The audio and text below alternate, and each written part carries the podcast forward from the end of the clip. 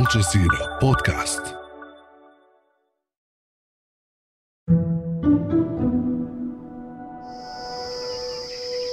Out in the desert savanna of Namibia's Etosha National Park live some of the icons of African wildlife.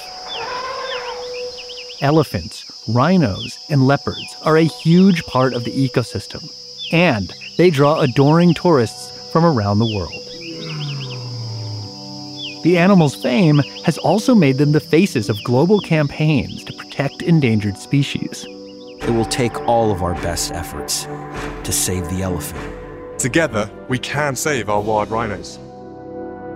But there's one animal you don't hear, and it's not often mentioned as a species under threat. In fact, it rarely makes any noise at all. The giraffe. Though it's the tallest mammal in the world, it's failed to stand out, and its numbers are reaching alarmingly low levels. 38% of Africa's giraffes have disappeared during the past three decades. This is much faster than the decline in numbers of elephant or rhino. So, what's behind the giraffe's silent extinction? I'm Kevin Hirten, in for Malika Bilal, and this is The Take.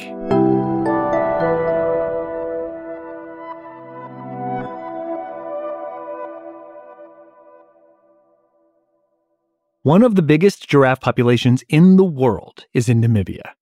That's also where you can find Steph Fennessy.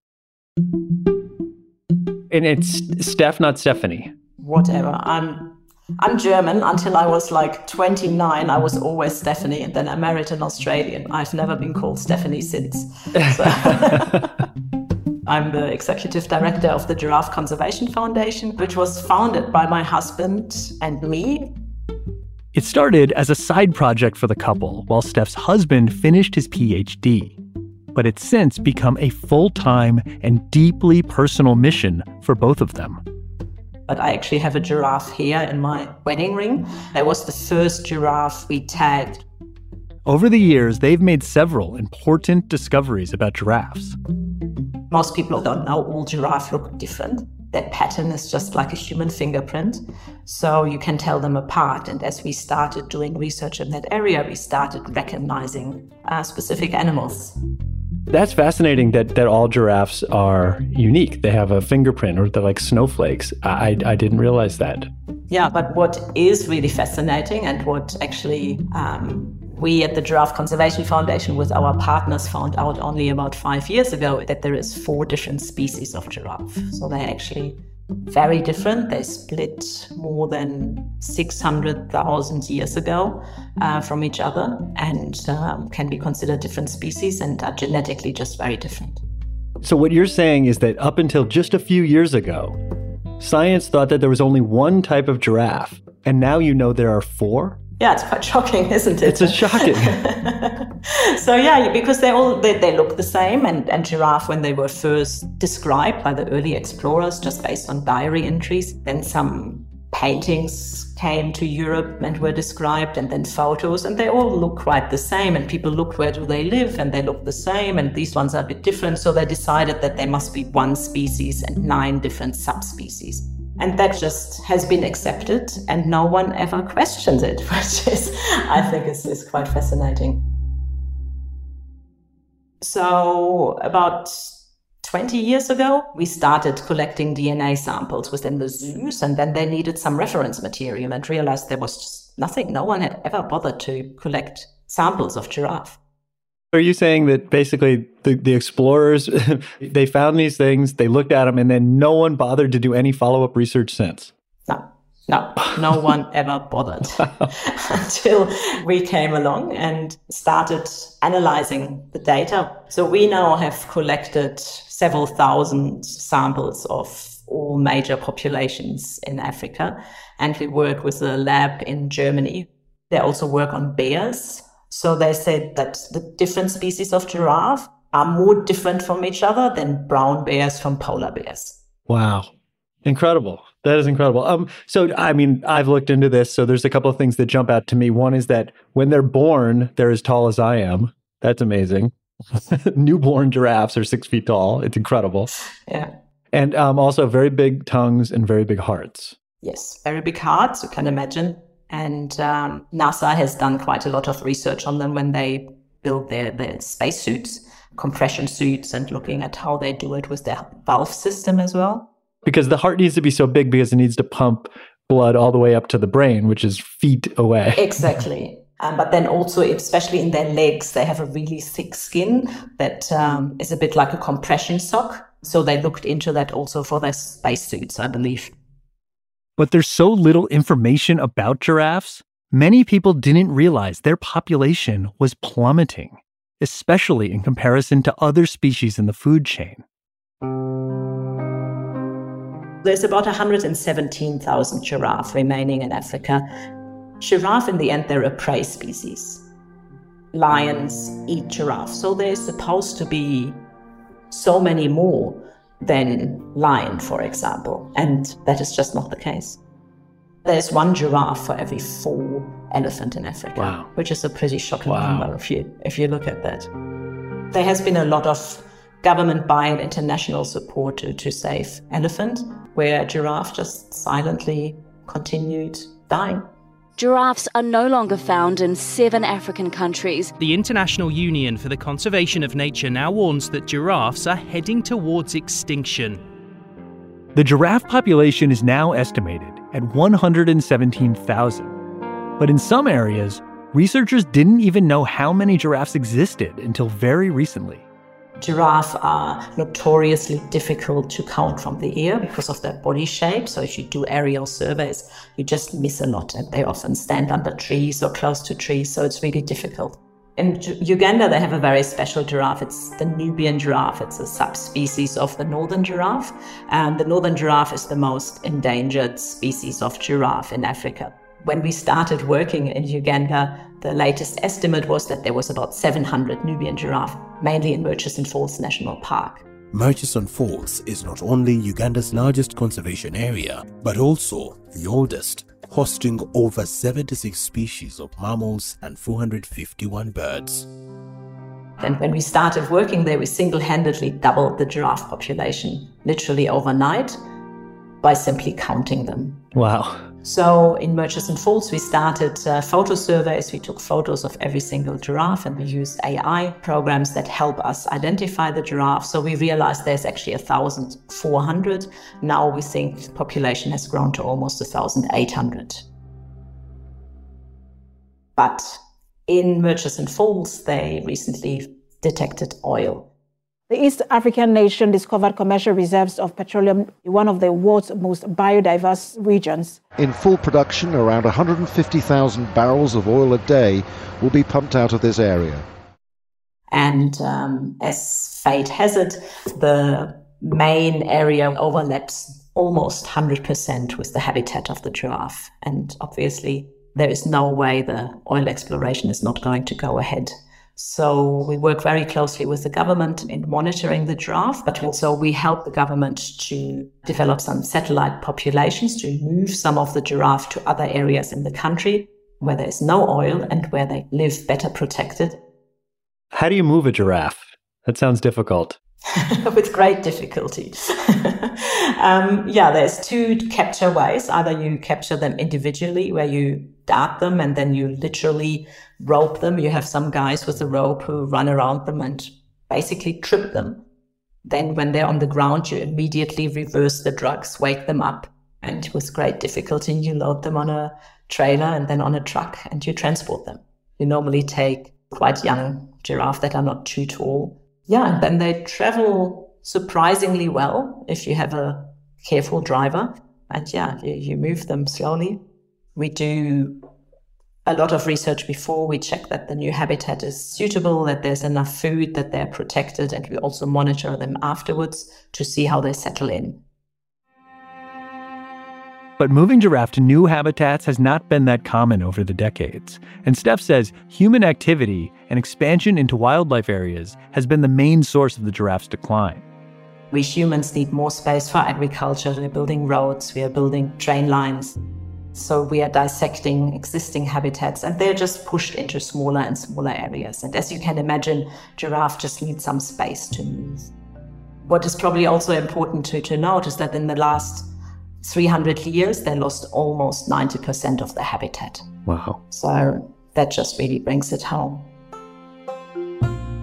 So there's also some poaching going on, mostly for bushmeat, which we'll talk about in a minute. But are, are you concerned about international demand for giraffe tails or skins in the same way you are about rhino horn or ivory? No, luckily not. There's no real demand for giraffe parts. It can obviously change. We saw a few years ago suddenly lion bone became quite popular, which hadn't been an issue before. But luckily, there doesn't seem to be like a traditional belief that giraffe bones or anything are a cure for something. In Tanzania, there is some groups that believe that the bone marrow helps against HIV/AIDS, but again, it's a very localized problem. There is no evidence of large-scale international trade. I know that some organizations really push it because it's a sexy topic. Mm. But we are a science based organization, so we really look at what's going on and try to find out what is a real threat. After the break, how the plight of these gentle giants remains overlooked, and what's being done to make more noise about their silent extinction.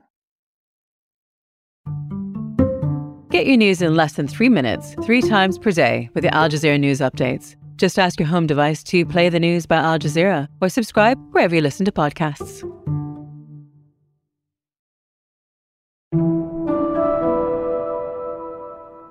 I've been talking to Steph Fennessy from the Giraffe Conservation Foundation. It's the only group in the world focused solely on protecting giraffe, and it's had to face new challenges. Can I ask you what the impact um, of COVID was on giraffes and, and conservation more generally? I know that tourism really dropped off, and that means less dollars. Um, are you feeling the effects of the pandemic? It was really tough. I think poaching has gone up in a lot of areas because there was just less movement of people, so there was less law enforcement, and a lot of people lost their jobs. Overall, I think COVID economically just had a really devastating impact. Um, I can speak for, for Namibia here, where most people either lost their jobs or were on minimum salaries, just percentages of their previous salary. And so poverty also has a big impact on giraffe poaching because if you have no means of feeding your family, you look for means to feed your family. These symbols of elegance and peace are increasingly being killed for their meat. People say a giraffe could feed a village for more than a week. I think more than anything, this is an economic issue, and it's also a cultural issue. That's Dr. Arthur Muneza, who works with Steph as the Giraffe Conservation Foundation's East Africa coordinator. I'm based in the green city under the sun, the beautiful city of Nairobi. For those who may not know, Kenya is the only country in Africa that has three different species of giraffe. So that's why for us it's a very, very critical and important conservation area. Arthur believes that giraffe meat hunters are often more opportunistic than they are malicious. A very small proportion of people went out looking specifically for giraffe, but rather, whenever they had an opportunity to get access to giraffe parts, they would most likely take that opportunity. There was a situation in January where a truck driver who had collided with a giraffe, so his truck was badly damaged. The people who first arrived to the scene, instead of helping him, went to look for the giraffe meat. They cut it up instead of calling an ambulance to come help him. That's what we mean by opportunistic access. Because there are people who, who really want to get quickly to the giraffe meat and bones and skin, whatever, for them to make a quick buck instead of even thinking about the driver who was in a critical condition. But despite these difficulties, efforts are paying off. The West African giraffe only occur in Niger in West Africa, and the population had dropped to about 49 individuals. Wow. And that's when the government said these giraffe are not going to go extinct under our watch, and they asked for help we also got involved quite early on. And Niger was the first country to develop a national giraffe conservation strategy and action plan. Now there's latest estimate is that there's about 600 of these giraffe all in one area around the capital, basically.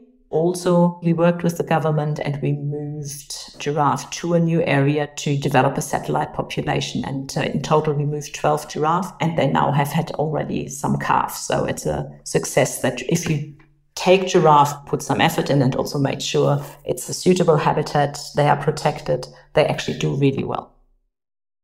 Still, awareness about the need to protect giraffe hasn't gained as much attention internationally as other wildlife causes. It's time to save the whales again. I'm Morgan Freeman speaking on behalf of Ducks Unlimited, world's leader in wetlands and waterfowl conservation. Sign the petition to save polar bears. It does increase the mystery at the heart of the story, though, which is why are giraffes struggling more than other comparable large African animals? I don't think they're struggling in a unique way. The mystery is just that they're such an iconic and amazing species and that no one actually has realized that their numbers have gone down so significantly. It doesn't work in their favor that they are quite prominent in big tourist destinations. So if you go to the Masai Mara, if you go to Kruger National Park, if you go to the Serengeti, if you go to Etosha National Park here in Namibia, you will see giraffe. You will see quite a lot of them because they're protected in these protected areas. Mm. But they just used to occur in a wide range of different habitats and huge areas where they could roam freely, and they just can't anymore. Here in, in southern Africa, there's a lot of game farms, so they live happily on these farms, but they can't roam freely. Yeah, I mean, you're based in Namibia, where there's a lot of giraffes seem to be on private game farms. Do you think that that's a good conservation model going forward? Absolutely. I mean, here in Namibia, it's a really successful story about giraffes. So the numbers have been going up, and it's a combination of giraffe occurring in private land, on protected government land, but also in communal land. So what we are doing here, as well as we are supporting the government of bringing giraffe back into these communal areas where they can live freely. Well, it, sounds like the very qualities that make it so easy to overlook makes it a good candidate for conservation. It doesn't make a fuss, it can travel well, it interacts well with human beings. I think there's a lot of potential here. Yeah, I mean they don't really like to come too close to humans. They normally run away when they when they see you. They're not aggressive. They don't normally attack people. It's just in a in a very um, unlikely situation when you literally get too close by accident that it can be, be dangerous. But giraffes are really dangerous animals when you try to handle them because their feet are the size of dinner plates. Okay. They can kick in all directions. They swing their heads to fight. and you see males fighting, they swing their heads. They can kill people if they had to. He always say giraffe can only be saved in Africa by African people who share their space with them. So getting the buy-in of the government, bringing all players, different conservation organizations from the country, universities, local communities, tourism organizations, bring them all at one table and just say to them, guys, this is actually pretty amazing and these animals are really worthwhile protecting. Yeah, and, and because so little research has been done, it would be a shame to find out just how important giraffe are to the wider ecosystem after it's too late. Absolutely. Every animal plays an important role, and so, so do giraffe. Their ecosystem changes just like elephant. They will open environments. They feed at levels where no other animals feed. So of course they have an important role. Um, they're pollinators. So it's it's really important to have them. But personally, I also really think it would be such a sad testament for humanity if giraffe went extinct under our watch. Arthur says the giraffe's survival is about more than just one animal. That will be a really sad day to lose this very iconic animal that has captured the imagination of people for a very long time. That is like a representation of the African savannah, because I don't think anyone can think of the African savannah without the iconic silhouette of a giraffe. That will be a very, very big loss. And that's the take. You can find more about the Giraffe Conservation Foundation in our episode notes. This episode was produced by Miranda Lin with Khaled Soltan, Amy Walters, Negin Owliaei, Ashish Malhotra, Chloe K. Lee, and me, Kevin Hirten. Alex Roldan is our sound designer. Adam Abou-Gad and Munera Altasari are our engagement producers. Alexandra Locke is the Take's executive producer. And Ney Alvarez is Al Jazeera's head of audio. We'll be back.